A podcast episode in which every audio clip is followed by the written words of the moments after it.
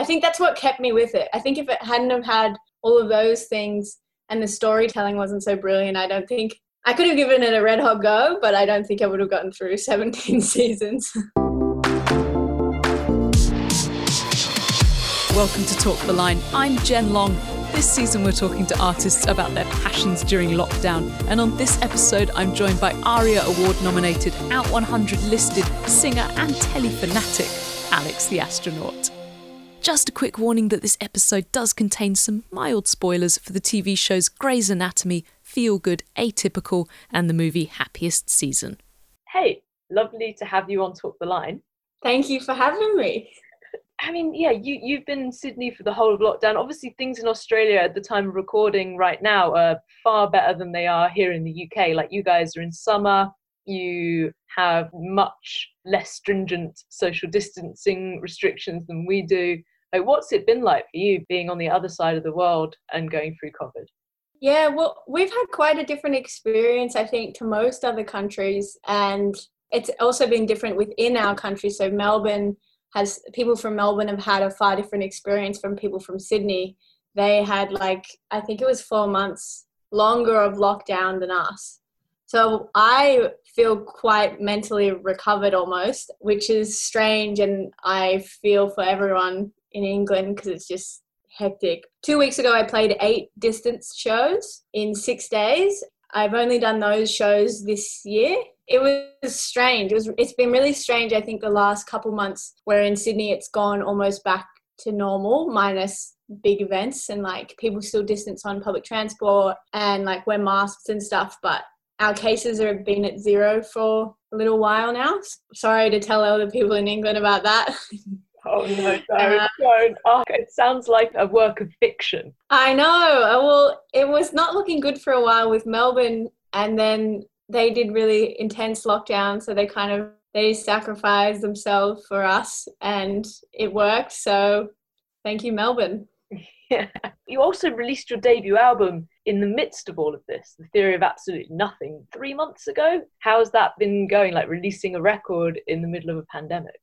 I guess, like everyone, I just went with it and I, w- I was really happy with it. Like, I got nominated for the Australian Music Awards for breakthrough artist. I did not win, but that's okay. And that was like a really cool thing, and I was really excited about that. And people sent really nice messages about it. And then I did get to do the eight shows, which was really fun. And we had a really funny tour um, t-shirt that was just like Sydney. It was like world tour Alex astronaut, and it was Sydney, Sydney, Sydney, Sydney, Sydney.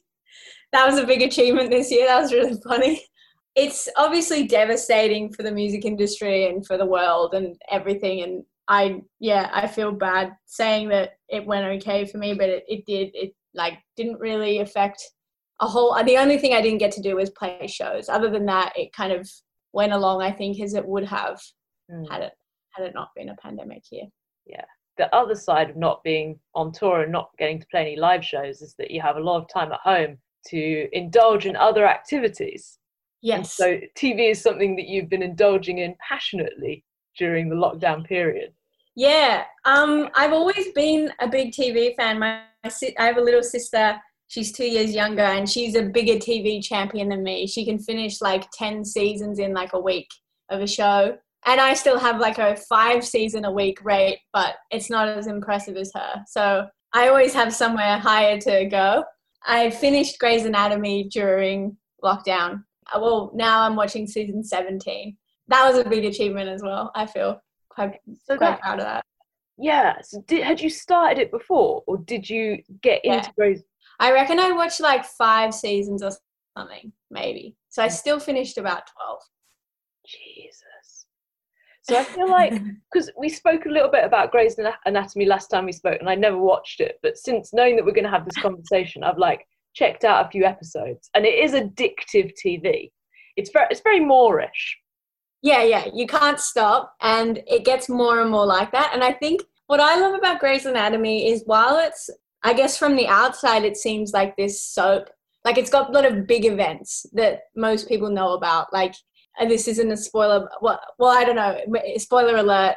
At some point, there is a plane crash, and there's a lot of wild like accidents that people go in and there's a bomb threat and there's this and that and everything and i guess people see that those ads and think oh it's not it's not a well put together show but what i find really cool about it is it touches on really big issues really intricately. And i think the the writers of the show are very like clever and thoughtful in that they don't rush any of those parts. They rush maybe the silly like plane crash thing but they explain things like trauma and they like it's a very diverse cast. They touch on like trans issues gay people racism racism within the workplace racism within the medical field and like not in a virtue signaling way, like in a really good way. And I think that's what kept me with it. I think if it hadn't have had all of those things and the storytelling wasn't so brilliant, I don't think I could have given it a red hot go, but I don't think I would have gotten through 17 seasons. Yeah, because it's it's part of Shondaland, right? Um, Shonda yeah. Rhimes, the she's like yeah. a formidable force in television. Yeah, yeah, yeah perhaps that's why it's so good because it's come from someone who isn't just from like a straight white background straight white exactly. background. i really think that that it has played a big part in it. Yeah. Yeah because we have a tv show here called casualty and i just okay. when i started watching it i was like it's a bit like an American, it's like casualty with a non-bbc budget. You know it's like casualty with money basically like it's a sexy casualty. And it kind of is yeah. there's also just something deep about the scripts and about the way that it's like the whole thing is choreographed. Like it kind of transcends just like basic saturday night telly. Just like you know sit down in something and switch off. Like it does make you actually emotionally and intellectually invest. Uh, yeah it really does and there's like a lot of blood. So if you you have to really get used to that. That was something like i think that's the game that I've played is like going between it being like so well written and emotionally engaging and then like them sawing off someone's leg which I am bad with blood. Like I cannot do it. The reason I studied not biology and did not go into medicine was because I didn't like blood. I thought that's what I wanted to do with my life but until I get to the point where I was looking at those things I stopped. So yeah, I guess that's kind of a testament to how well they've done the emotional engaging because they've kept me watching these horrible, gory scenes. And I guess I'm kind of used to it now. Like, I have friends that are studying medicine who will talk about their surgeries and stuff, and I'll, I can cope. Um, so that's another thing that has been good about Grey's Anatomy. That's cool. Yeah, completely desensitized by Grey's Anatomy. Perfect. Yeah, what how do you manage to watch like five seasons in one week? Like how do you because i feel like i'll like watch one episode of something and then yeah. unless i'm like very tired or hungover i find it difficult to sit in the same spot and like really invest. How do you manage to watch things so continuously?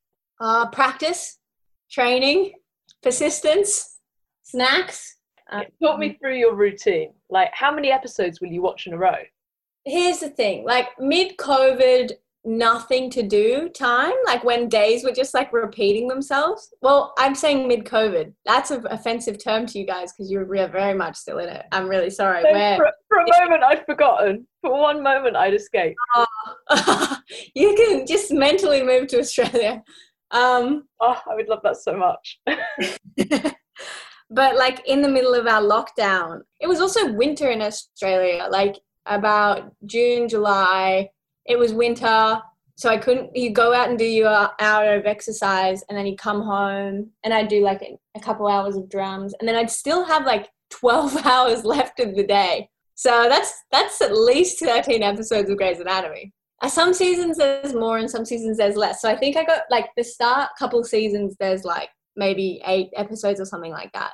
So you mm. could pump through them pretty quickly. It's when you get to the later seasons when there's like 25 episodes, but even those you can get through surprisingly quickly if you just sit on your bed. And then I have the app that's like, um, it turns into a mouse on your computer. So, like, I would sit on my bed and watch, change the episode with the mouse on my phone and not have to move at all.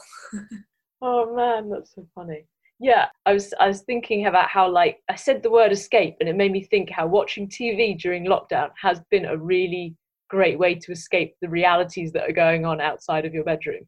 Yeah, it really has. And it's like broken up the monotony of everything because, God, like going upstairs and downstairs this gets pretty old. Or were you like actually like locked down in your house, like you weren't allowed to leave?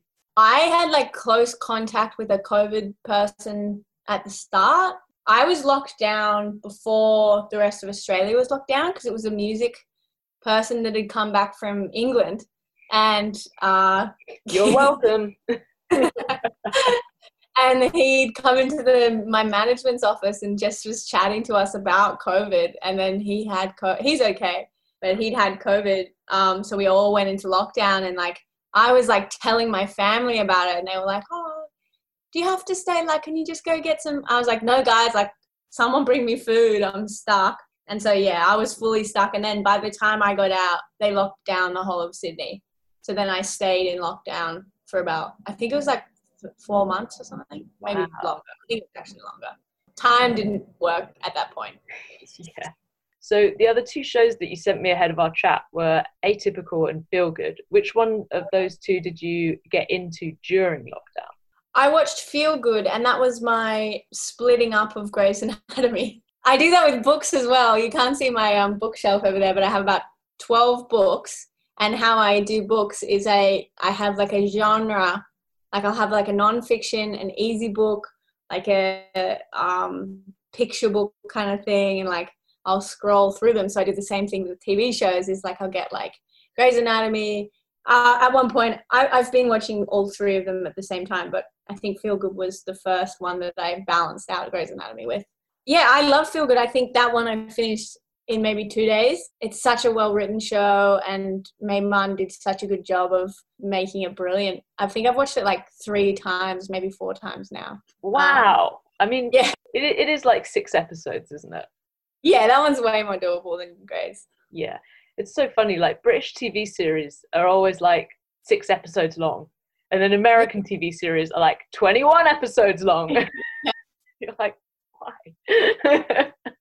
very much more manageable over here. It yeah. is manageable. It's manageable to do a rewatch as well. Like I think I've rewatched Feel Good in like one day before. Wow. Okay.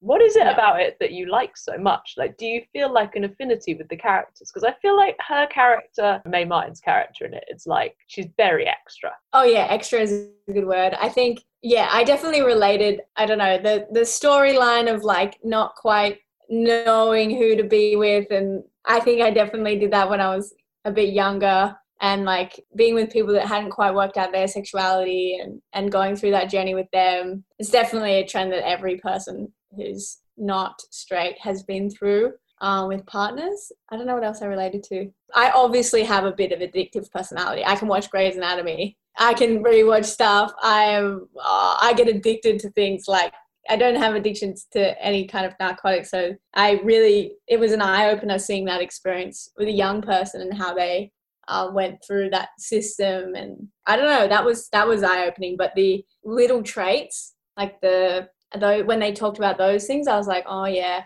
And I actually text my friend. I remember watching it the first time. And I was like, Do you think I have an addictive personality? And she was like, How many episodes have you watched of this show in one day? And I was like, Fair enough. so yeah there's bits of it there's lots of parts of it i relate to but i think i really I, I relate to it so i think that's why i can stick with it so many times but also i think the comedy writing is brilliant in it i think like the drama and the characters are really fleshed out like the relationship between the mom and Mae Martin's character I was going to say Phoebe from Friends, but that's Lisa not her. Lisa Kudrow.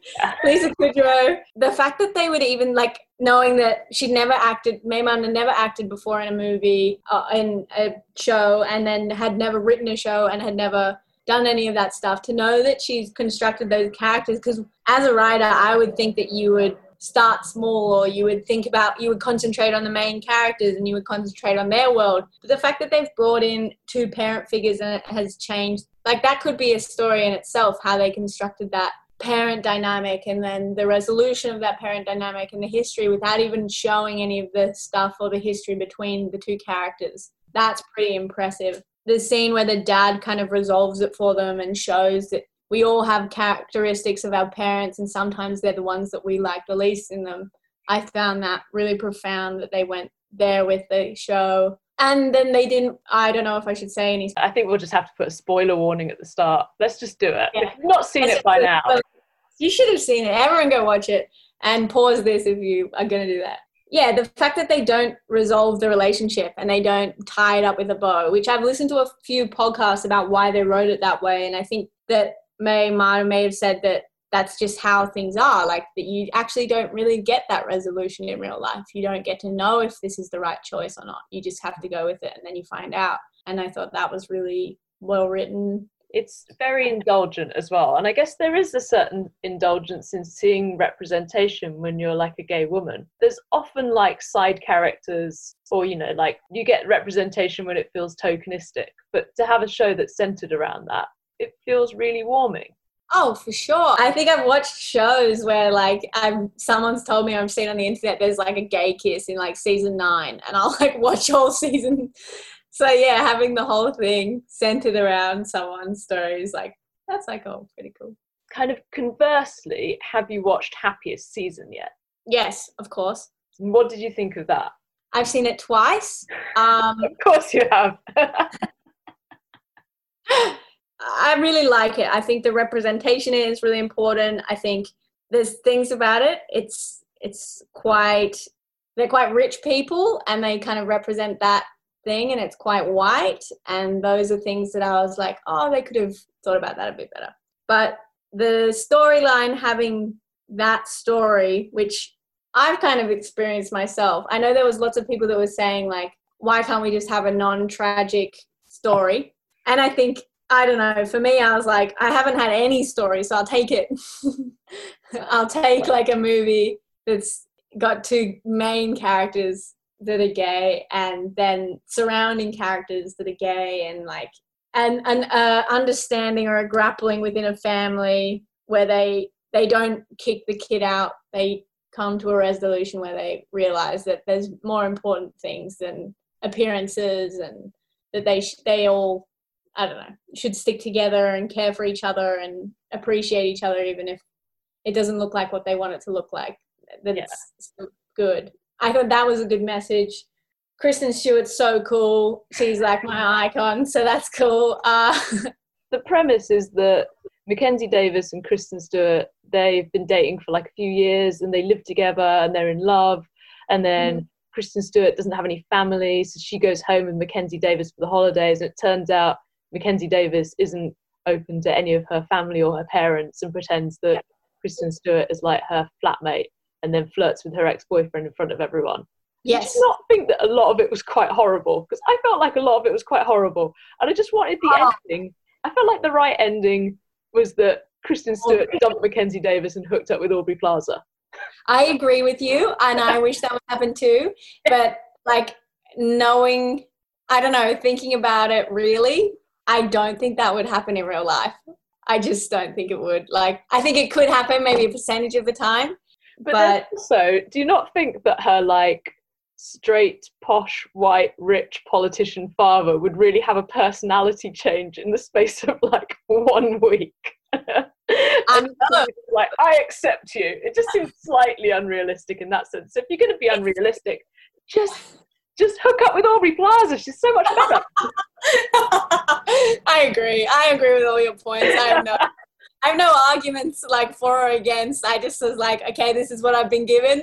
This is my Christmas present. I'm going to accept it for what it is, and here we are. yeah, fair, fair enough. I mean, it was. I, d- I mean, I was just there for Jane. That character just she nailed it for me. She was my fave, favorite. when. She said, I don't have any secrets, but I am an ally, I was like in tears. Oh, and they were so mean to her. And then they stopped being mean to her, which was good. But yeah. I watched it again for Jane. I did watch it again for Jane and Aubrey. and Aubrey, yeah. Um, but I, but having that kind of like fairy tale ending, I see what you mean with feel good. How it's nice that things aren't resolved in a, in Yeah. a more more more akin to a way that they work out in real life. yeah, and I think like with a movie, it's pretty dickish to end on an unresolved note. It's kind of like, you know, in movies when they ended it unresolved, you're like, oh, okay, there's going to be a sequel. So I think the writers, you have to have some form of resolution, I think, in movies more so than you would have in TV. Mm. Because I think in TV, it's beneficial to Mae Martin that they don't resolve it. It's realistic and it's great and it's well written, but it also plays to them being able to have another season where they can like finish off those stories or go into those stories again where the Feel Good has been commissioned for a second and final season, I read. oh, is it final? Yeah, apparently so. Oh, that's depressing. Okay. And then Happiest Season was obviously written and directed by Clea DuVall, who I apparently I read is now working on a Tegan and Sara film. So you have that to look forward to. Okay, I like that because Tegan and Sara does do the soundtrack of Grey's Anatomy as well. Oh, hey, the soundtrack for Grey's Anatomy is excellent, isn't it? It is excellent. That's another reason why I love it. yeah. Yeah, no, I was watching it when I knew we were going to have this conversation, and the first episode opened with like Rilo Kiley, and then the second episode opened with Tegan and Sara, and I was like, yeah, into the show. and they bring it back. That's a really cool thing as well. They do variations of Tegan and Sara songs, and they like incorporate them into the storyline and stuff. It's pretty cool. Okay, nice. And then the final show that you sent through was Atypical. Yeah. So is that one that you were into before lockdown or that you got into during? I think I've watched it in the past month. Okay. I think there's three seasons of that, and I've finished them over the past month. I have never seen someone who I don't know the right word phrasing someone who has autism or a person with autism. Yeah. Who is represented in a way that I, I guess centers them at the story with representation and centers them in a story in in a way that isn't kind of highlighting the differences between them and a neurotypical person but also highlights the challenges they experience but also how they relate and yeah i don't know i am getting tested for autism next year because I've always had symptoms, which is something that I guess I've started to think about. And because it is a developmental issue, I started thinking about my development. And I guess when they go through with Sam, Sam's character growing up, he has to deal with the prejudices of so many people as well as the difficulties that he has because he has autism. And I think that it shows those really well. I think there's a scene that I really that broke my heart when Sam went up to a boy and he pretended to be welcoming and talked to Sam and then they made fun of him. And you can see how devastated he is and he can't understand and, and I think the voice that goes over in his head is what people don't understand is sometimes I don't know what the joke is, but I always know when someone's making fun of me. And you see his character, I don't know the correct phrasing, but get really distressed and have to be picked up by his parents. And yeah what those parents go through what the sister goes through i think they really dig into those relationships really well. They dig into like the history of the parents and how they relate to each other they go straight into like sexual relationships with someone with autism which is I, i've never seen that on screen that someone that i think sam gets in the car and says to his mom mom i would like to have sex with a woman one day. And the mom just goes oh my god. And like that was really like they did it really in a really funny way but in a really like i don't know it represented things well. And yeah I, I don't know if I have autism, but that's been something over lockdown that we've been looking at. And the testing in Australia is I, I've just realized so much of the challenges there are for people with autism, whether I have it or not. The test is in Australia $2,000. The wait list is six months. Girls are generally not diagnosed until much later in life. I didn't realize that. Lots of the symptoms are a lot different between boys and girls, and a lot of the criteria with the DSM is actually just from studies with boys. So lots of the parts of it are not applicable to lots of girls that have autism and so that's why people get really missed. And yeah i don't know that I, I learned a lot from that show that i didn't i didn't realize would i just kind of pre- press play on a random show on netflix and then i and now going off to the doctors in february to get tested. I i see how ableist our society is now and I'm, I'm noticing it more and more and the language that we use how important it is to really understand the experiences of other people who have disabilities and yeah it, it's a great show it's really just funny and heartwarming and I don't know, great. Yeah. When you press play on it, had someone recommended it to you, or did you read the description and that felt like it was something that was resonating with you, or was it completely random and you already had this? Was this process already ongoing that you were talking to your parents about? Shall we sign up for this test? Shall we join the waiting list? And then you just happened to press play. I, I don't know, maybe subconsciously all of those things. I think I've I started watching it and I, I think I watched the Hannah Gadsby special early in lockdown as well, which she touches on it as well. Mm-hmm. And at that point, I did the text to a friend. I think it was the same friend, and I was like, "Do you think I maybe have autism?" And my friend, she's studying nursing, so she gets all my medical questions. I think people would always ask me if I've seen it, and they probably asked me because they thought something. Um, that's so funny what you were saying about how so much of the testing has been developed on men Mm-hmm. Whereas it's the same with everything, isn't it? It's the same with like seatbelts. It's why women get more injured in car accidents because all the crash test dummies are, are built on like male bodies. I didn't know that. It's the same reason that our phones are too big for our small hands. Ah. yeah, well, there's lots of interesting things about it. It's like camouflaging is much more intense with girls, and it takes until usually about 14 for people to socially have trouble. Mm. And so everyone thinks at that point, at 14, it's just silly girl drama.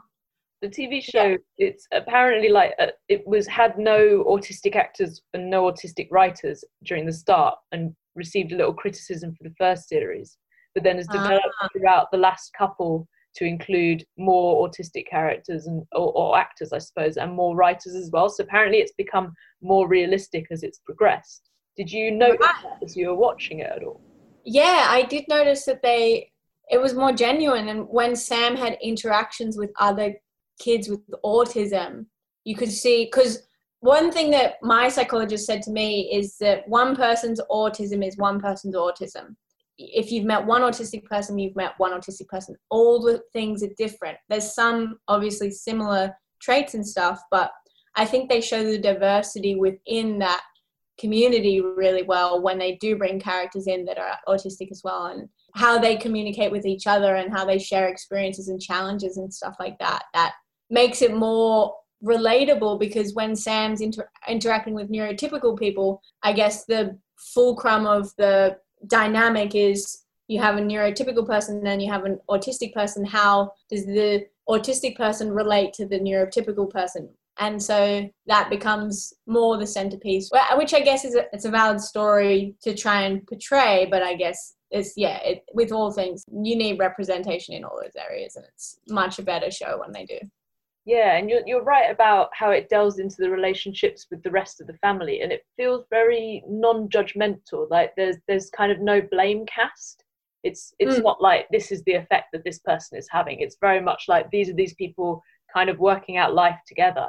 Yeah i like that as well. They uh, they highlight the issues of the others in the family mm-hmm. like all the issues with um the mom and and it shows that just it's not about poor sam. It's sam is is very functional and has done remarkably well and achieved a lot in his life and is often shown in the show to be more capable than the neurotypical people around him in navigating really complex situations so I think they do well to to note that from the start, and knowing that they didn't have any autistic people on staff. I don't know how they would have done that. That's well, I read that on Wikipedia, so.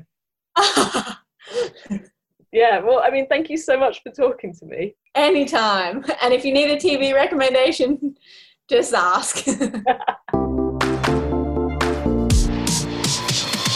Alex's debut album, The Theory of Absolutely Nothing, is out now. Original music by Bright Light Bright Light. Produced by Paul Bridgewater. Thanks for listening. See you next time.